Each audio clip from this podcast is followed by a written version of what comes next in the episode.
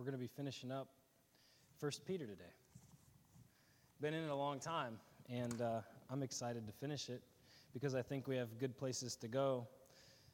But I really feel today it's hard, you know. It's difficult being. I feel like I'm responsible for you guys, you know. It's hard being a pastor, and I'm not complaining at all. But what I am trying to, I guess, say is that there are times when I feel that it is my job and my calling, and it's a reality that sometimes I feel like I'll get a word or, you know, something that comes straight from the Lord sometimes. And sometimes the weight of sharing or not sharing or the consequences of sharing or not sharing, you know, these are always things that are always bouncing around. And I feel like, how much of this to go into the message or before or after, I don't know.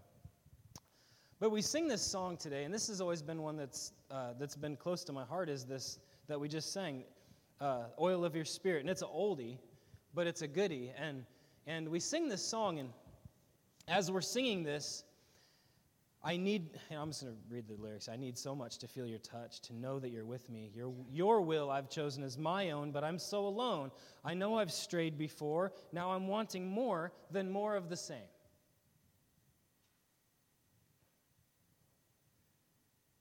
Give me the oil of your spirit. Pour over me. Cover me. For you are my strength and my portion. I'm so weak, but all that I need, I find simply in who you are.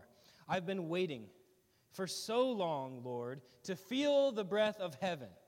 The wind that blows across my soul will make me whole. So while I wait for you, your love will bring me through, and I will be changed. Give me the oil of your spirit. Pour over me, cover me, for you are my strength and my portion. The final verse, in my humility, you came to me and wrapped me in your mercy. In brokenness, I realized you never left my side. So I'll keep pressing on. Your grace has made me strong, and I run to the prize.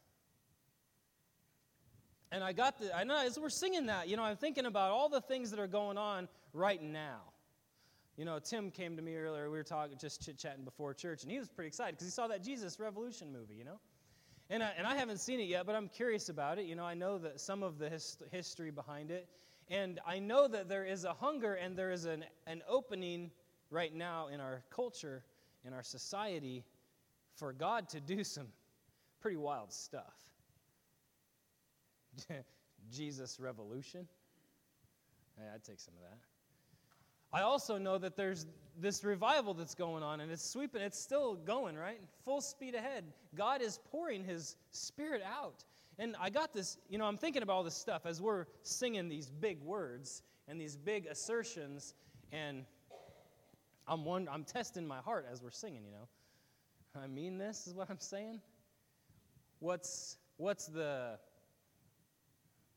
the consequences of really believing and running to the prize? And I got this picture.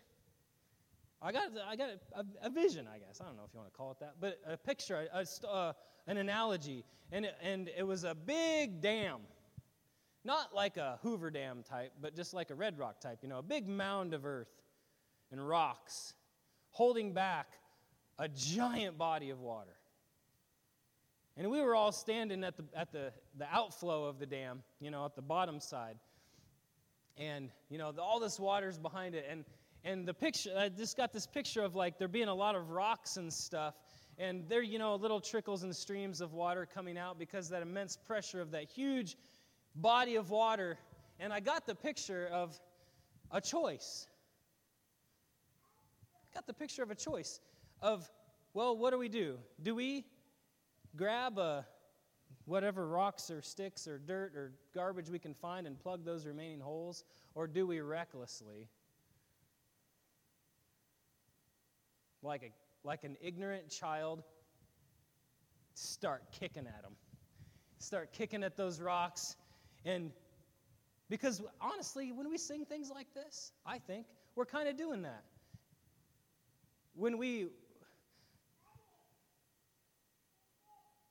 I just got a picture of that. Like, we should do that. Just kind of recklessly. welcome the presence of God? What, you know? Are we willing to just let him just wash over us like we just asked for? We're going to be reading the last part of the first book of 1 Peter here this morning, and I just get the sense that God could do something mighty amongst us if we posture ourselves in humility. Let's pray. Lord Jesus, thank you so much for speaking to us. I thank you, Lord, for the reality that to know that you have so much for us if we will just get ourselves out of the way, humble ourselves before you, and give you ourselves fully, we could see an outpouring. We could be a part of you manifesting yourself in a mighty way. Lord, I know that you do wish to use us and change us, to pour out your glory and your presence in this place and in your church, to build your kingdom and to share your light and your love and your redemption and your power, your glory with the world. It's my prayer this morning, Lord, that as we look into this passage of Scripture, as we lay our lives and ourselves down before you, that you would sweep in and give us the oil of your Spirit. Lord, I pray that you would, by your might, sweep away the things that we so cowardly hide behind, things that stop you from having full sway. I pray, Lord, that you would come in power and move those things today. That's a scary prayer, but I pray it all the same. Come and be for us today, O Father. I do pray that you smooth my wrinkles this morning and everybody else's as we look into your word, and I pray that you would be glorified in this time, our Lord Jesus. Amen. 1 Peter chapter 5, starting with verse 6, it says, "Humble yourselves, therefore, under the mighty hand of God, so that at the proper time he may exalt you, casting all your anxieties on him, because he cares for you. Be sober-minded, be watchful. Your adversary, the devil, prowls around like a roaring lion, seeking someone to devour. Resist him, firm in your faith, knowing that the same kinds of suffering are being experienced by your brotherhood throughout the world. And after you have suffered a little while, the God of all grace, who has called you to his eternal glory in Christ, will himself restore, confirm, strengthen, and establish you. To him be the dominion forever and ever. Amen." The final greeting that Peter gives is, "By Silvanus, a faithful brother as I regard him, I have written briefly to you, exhorting and declaring that this is the true grace of God. Stand firm in it. She who is at Babylon, who is likewise chosen, sends you greetings, and so does Mark, my son. Greet one another with the kiss of love.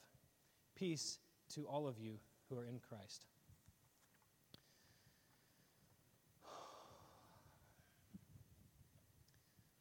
This will be, like I said, our last Sunday in this book, and we've been talking an awful lot lately about suffering and humility. And the command that we're given to clothe ourselves with humility. And this week, as we begin this passage for today, Peter drops a little phrase that means so much to me, and it jumps out, and it's something for us to be really, I think, aware of and try to understand. He says, "Humble yourselves, therefore, under the mighty hand of God." I've been thinking a lot about that, because I think about, when I hear that, "humble yourselves under the mighty hand of God," I think of all of the things that we endure, whether they be personal trials, sin struggles, or whether they be conflicts of, do I take this course or that in my life? He talks about being under the mighty hand of God. And, you know, in the context of the rest of this book, a person could take that the wrong way. Under the mighty hand of God. We think about the hand of God and we're kind of under it. Sometimes it could be construed, if you will, as a pinning down or a pressure, you know, like almost a judgment. God's got his mighty hand on you to like keep you down or to give you trials, but that's not at all what Peter is saying here. The imagery of being under the mighty hand of God is that of protection, which is a super cool, amazing thing to think about. It reminds me a lot of the what they call the warrior's psalm. Psalm 91, you'll know it well. He who dwells in the shelter of the Most High will abide in the shadow of the Almighty. The imagery there is of God hovering like a mother hen over his people, protecting them and sheltering them. And it says, he who dwells there in the shelter of the Most High will abide. He'll stay in the shadow of the Almighty. It goes on to say, I will say to the Lord, ah, my refuge and my fortress, my God, in whom I trust. He will deliver you from the snare of the fowler and from the deadly pestilence. He will cover you with his pinions, and under his wings you will find refuge. His faithfulness is a shield and buckler. You will not fear the terror of the night, nor the arrow that flies by day, nor the pestilence that stalks in the darkness, nor the destruction that wastes at noonday. 1,000 may fall at your side, 10,000 at your right hand, but it will not come near you. You will only look with your eyes and see the recompense of the wicked, because you have made the Lord your dwelling place, the Most High, who is my refuge. No evil shall be allowed to befall you. No plague come near your tent. For he will command his angels concerning you to guard you in all your ways. On their hands they will bear you up, lest you strike your foot against a stone. You will tread on the lion and the adder, and the young lion and the serpent you will trample underfoot. Because he holds fast to me in love, I will deliver him. I will protect him, because he knows my name. When he calls to me, I will answer him. I will be with him in trouble. I will rescue him and honor him. With long life, I will satisfy him and show him my salvation. What an imagery. Especially when we think about the things that would rattle us, the things that make us suffer, whether they are the terror of the night for some, yeah? You ever had the terror of the night? Or the arrow that flies by day, the pestilence that stalks in darkness. Whatever it is that has us rattled, our great comfort in life and in death, as you good reform kids will know, your great comfort is that you are not your own, but belong, body and soul, life and in death, to Christ.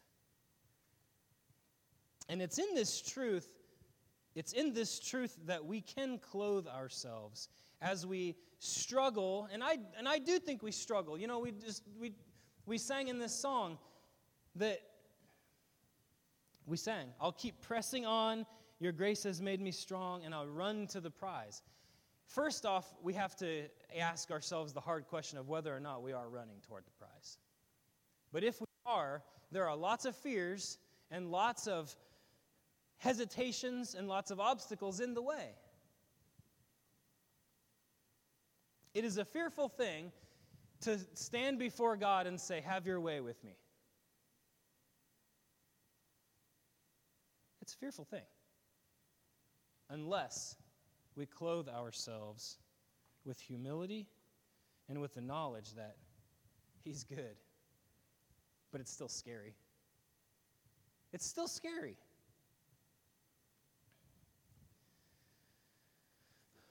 Last week, we started in on humility. We've been talking about it, because humility and suffering, they have to go hand in hand. And I just got the impression that we should talk a little bit more as we finish out this scripture, because the imagery that Peter gives us in this passage is powerful, and it applies. I mentioned last week my highfalutin scientific study that confession that we have made mistakes does not deteriorate trust, but rather builds it. Did any of you brave souls endeavor down that road this week? It's kind of hard to do. Again, it's hard to do, but how critical is it that we as Christ's church, as we seek to weather the storms that life throws at us, that the enemy throws at us, and if we want to seek all he has for our individual lives, but also seek all that he has for us as a group, as a community of believers, as his church, we cannot ignore this practice to practice humility. And you know,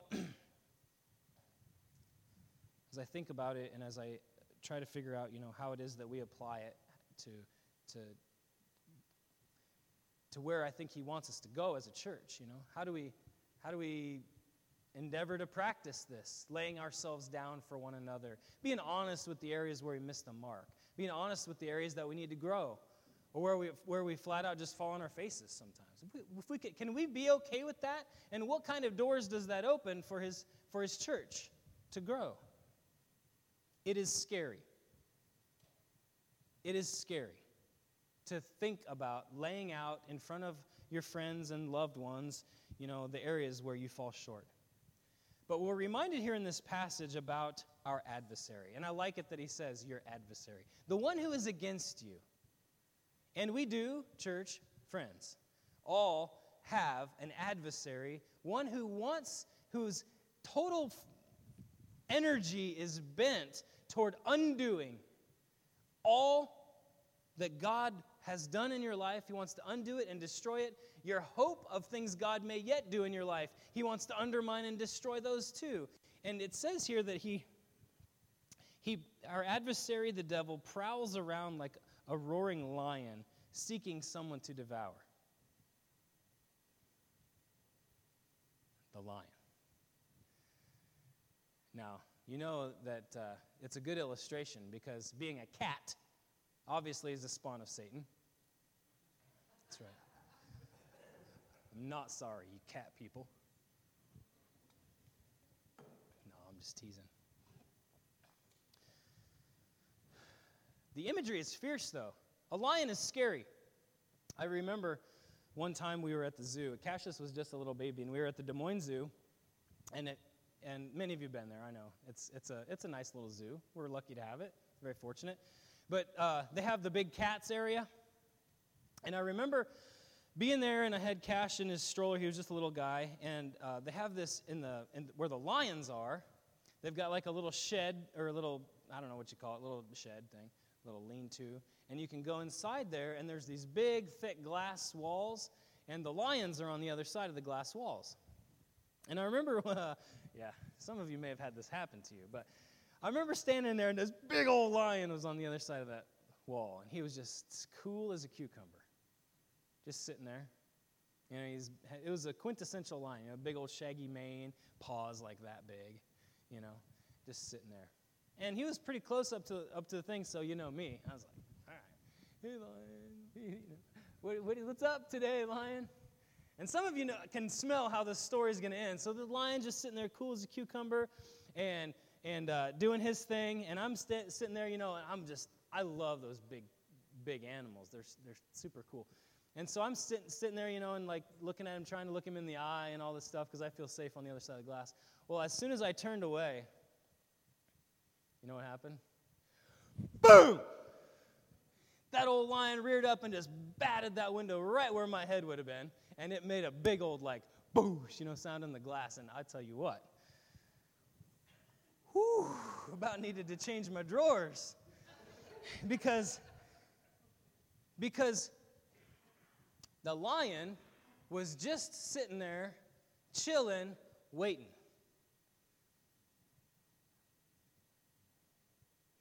I think he had hunting on his mind or something, but he showed no indication of being my adversary. He was sort of an object of glory for a little bit, but as soon as I turned my attention away, as soon as I wasn't watching him, boom, and that glass had not been there, Well, that would have been game over, I'm sure. But it's a good picture because that's how our enemy is. He sits and he waits.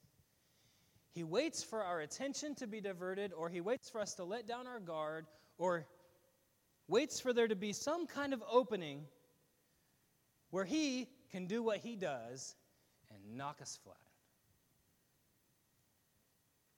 An opportunity to devour. And you know, I think it's great imagery too that Peter uses to say our adversary, the devil, is like a roaring lion, because cats, they play with their food. Yeah. And sometimes you feel like the enemy's like that with you. He'll take every opportunity he can to knock you down, and then he doesn't just make a quick one of you. No, he wants to play with you. You ever seen a tomcat with a mouse? You've seen it. They get the mouse, they could just end it. But it's like they take delight in drawing out ending it. And the mouse scurries and tries to get away, and then half the time, the cat will kill the mouse. And what? Just leave it. Makes me think of the enemy of our souls, huh? Prowling around, looking for an inn where he can get us. Now, the reason that it's important, I think, that Peter in this passage talks at the same time about humility and our enemy being the roaring lion is because oftentimes, nearly every time, it is our personal struggles, our personal doubts, our personal insecurities that the enemy waits to exploit.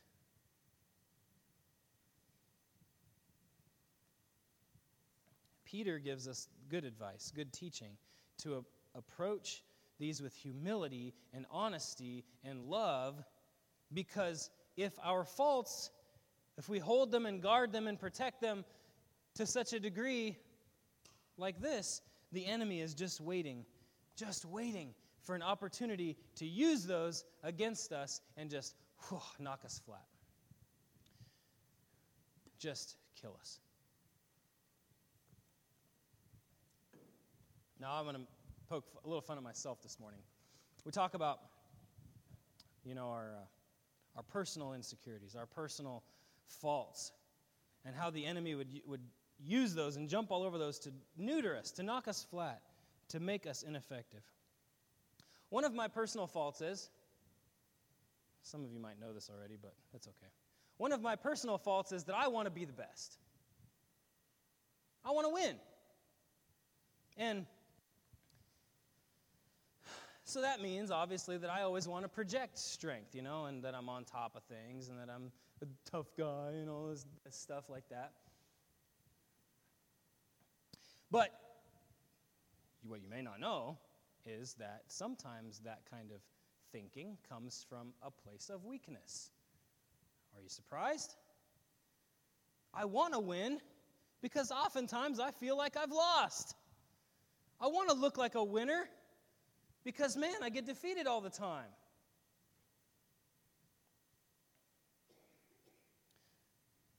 So I strive, and I push, and I demand. I want to be the best-looking, best-skilled, most spiritual guy out there, I want to win at all the stuff. And then I get surrounded by you folks who are all better looking, smarter, more spiritual. I'm losing, fellas. I could point out some of you, like walk into men's breakfast yesterday. There's Cody. Hey, Cody. How's it going? You got Mr. Tall, Dark, and Handsome back there. I'm never going to hold a candle to Sean. We can laugh. It's okay.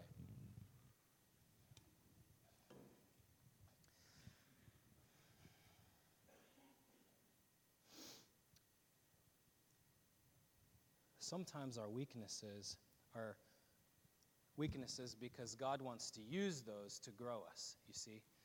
And so for my my weaknesses, I strive and I push. And for someone who doesn't want to take the time to get to know me, they might see my striving and pushing and challenging and forcing.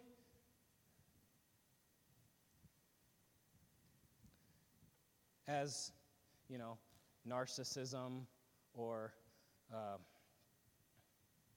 some sort of a complex, you know, short man syndrome, whatever you want to call it. It could be misconstrued in so many different ways, right? I guess what I'm trying to say is, church, is that our personal weaknesses, our personal faults, those things that bother us,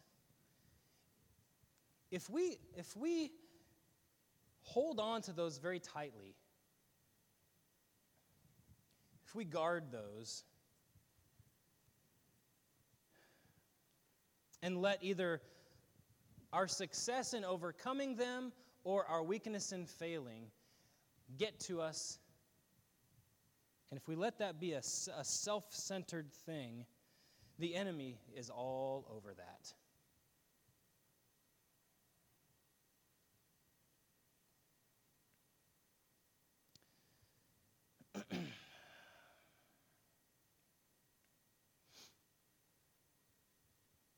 If I feel like I have to win to feel important or loved by God, or effective. But if I acknowledge and if I give up when I don't, if I give up when I fail, or if I give up when I'm not smart enough to figure something out or whatever. But then we all fail. But if I acknowledge this tendency to all of you, okay? If I acknowledge this tendency and refuse to take myself too seriously, but approach it in humility,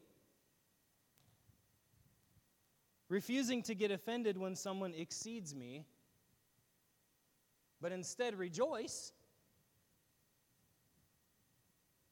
then the pushing, then the striving, then the challenging tills the soil for Christ's glory in the church, and it doesn't divide us. I hope that makes sense. I hope that makes sense. Because it's the same for all of us. Every single person in here has personal weaknesses, personal faults, personal things that you're embarrassed about and feel insecure about. We all have it. We do. We all have those things. If we will humbly admit those things first to ourselves, or to God, and then to ourselves, and then to one another. If we can just be open about the areas where we fall short, you know what can happen? We can lift each other up. If we continually try to hide the things in areas where we fall short, then the enemy will he's like that roaring lion. He's just looking for an opportunity where he can get between and knock us for a loop. You know, this... I don't know if I'm even making sense today. This is the same for all of us. There are so many different gifts and callings in God's church. Even in this very room, God has called us and our different personalities and our different gifts and our different faults all to work together for His glory. Even our faults, did you know that? God doesn't want to eradicate your faults. He wants to use them and redeem them and glorify Him. Why? Because then we can know that whatever has happened or whatever He's done is from Him and not from us. Praise God.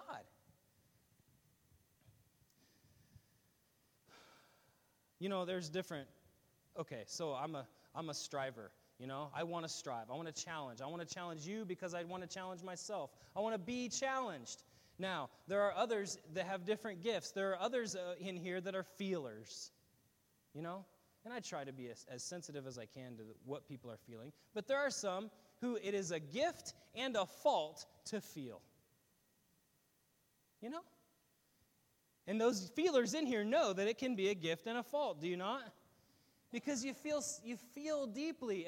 And me, I'm like the bull in the china cabinet, the cabinet that comes in and kicks and jostles and shoves down because it is mine to challenge, and it's mine to strive, and it's mine to push, and it's yours to feel. And if you start to think that I'm doing what I'm doing to hurt you, then again, the enemy comes in.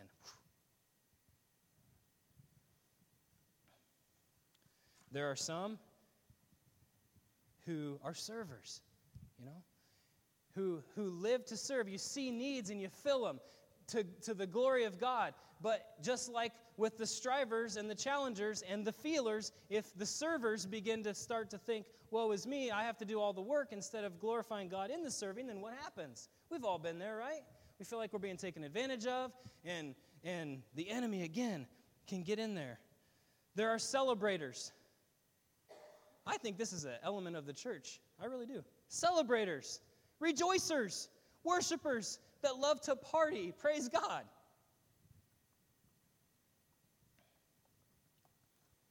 But if they start thinking that the party's all about them, we get off track, right?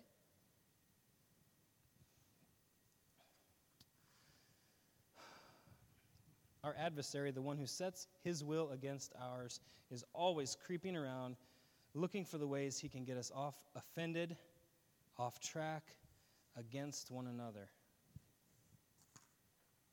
Are we willing, as members of Tainer Church, as members of Christ's church, members of his body, are we willing to acknowledge our faults and our weaknesses, let them be known, and let them be redeemed?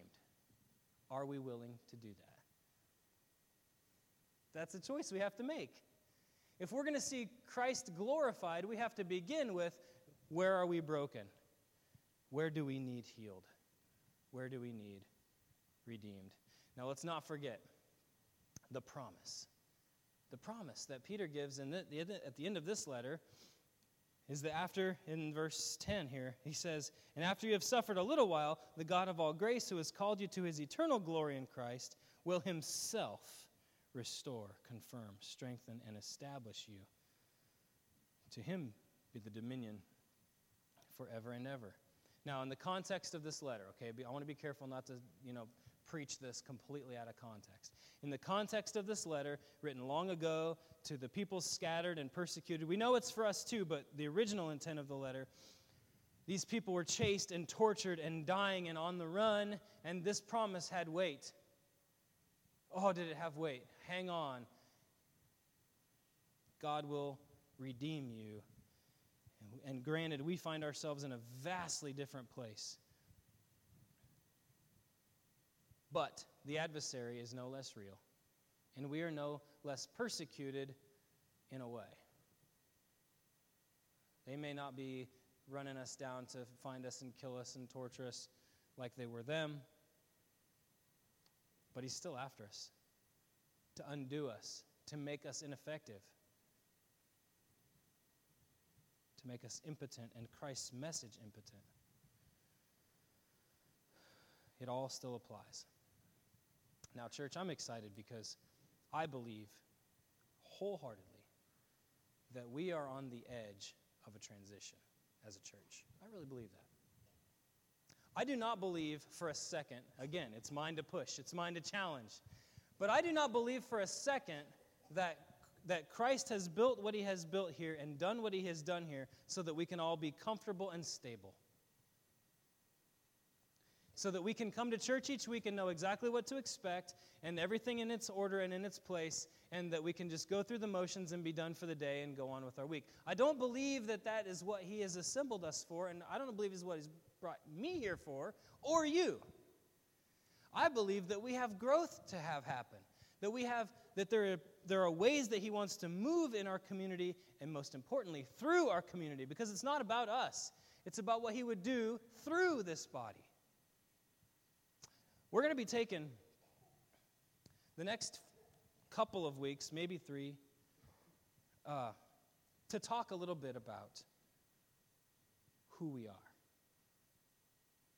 what he's doing here, what I hope that he would do in us. And I'm excited about it. I really am excited about it. That we have, I fully believe that we have work to do, yeah. I believe we have places to go. I think we have things yet to see. I do not believe that we are in a stasis, but we are to travel further up and further in and to see what he will do in this place. Is anybody with me? Okay. Whew. Praise God. I thought maybe this was the end. No, I'm just teasing. The first step for us, is to get humble before God and to say, Lord, I'm broken. To say to our brothers and sisters, hey, I'm broken. There's places I need fixed. Because you know what, guys? If we shine the light of God's love in our dark places, you know what happens? They lose their hold on us. They lose their hold on us. If we freely give to God what it is that the enemy wants us so badly to hold on to, if we freely give that to God, then the enemy has nothing on us anymore. Praise the Lord. So let's start there. I'm excited of where he will take us together, church. Father Jesus, Father, we thank you so much for the promise that we have in you of freedom and of glory, and that you will come and put all things to right. Father, today I ask that you would help us by your Spirit to accurately and honestly weigh out those things in our lives that are opportunities for the enemy to devour us. Lord, some of us may have been devoured slowly for years, the enemy just playing with us like a tomcat with a mouse. But Lord, you want us to have freedom. And so I don't know what you want, maybe how it might translate into action today for different people. There may be some here, Lord, that want to confess today. That want to shine the light of your truth on their lives, that they might have freedom and that you might have room then to blow in and do something amazing. Lord, there may be some that want to renew and say, God, you know what? I'm tired of messing around, tired of more of the same.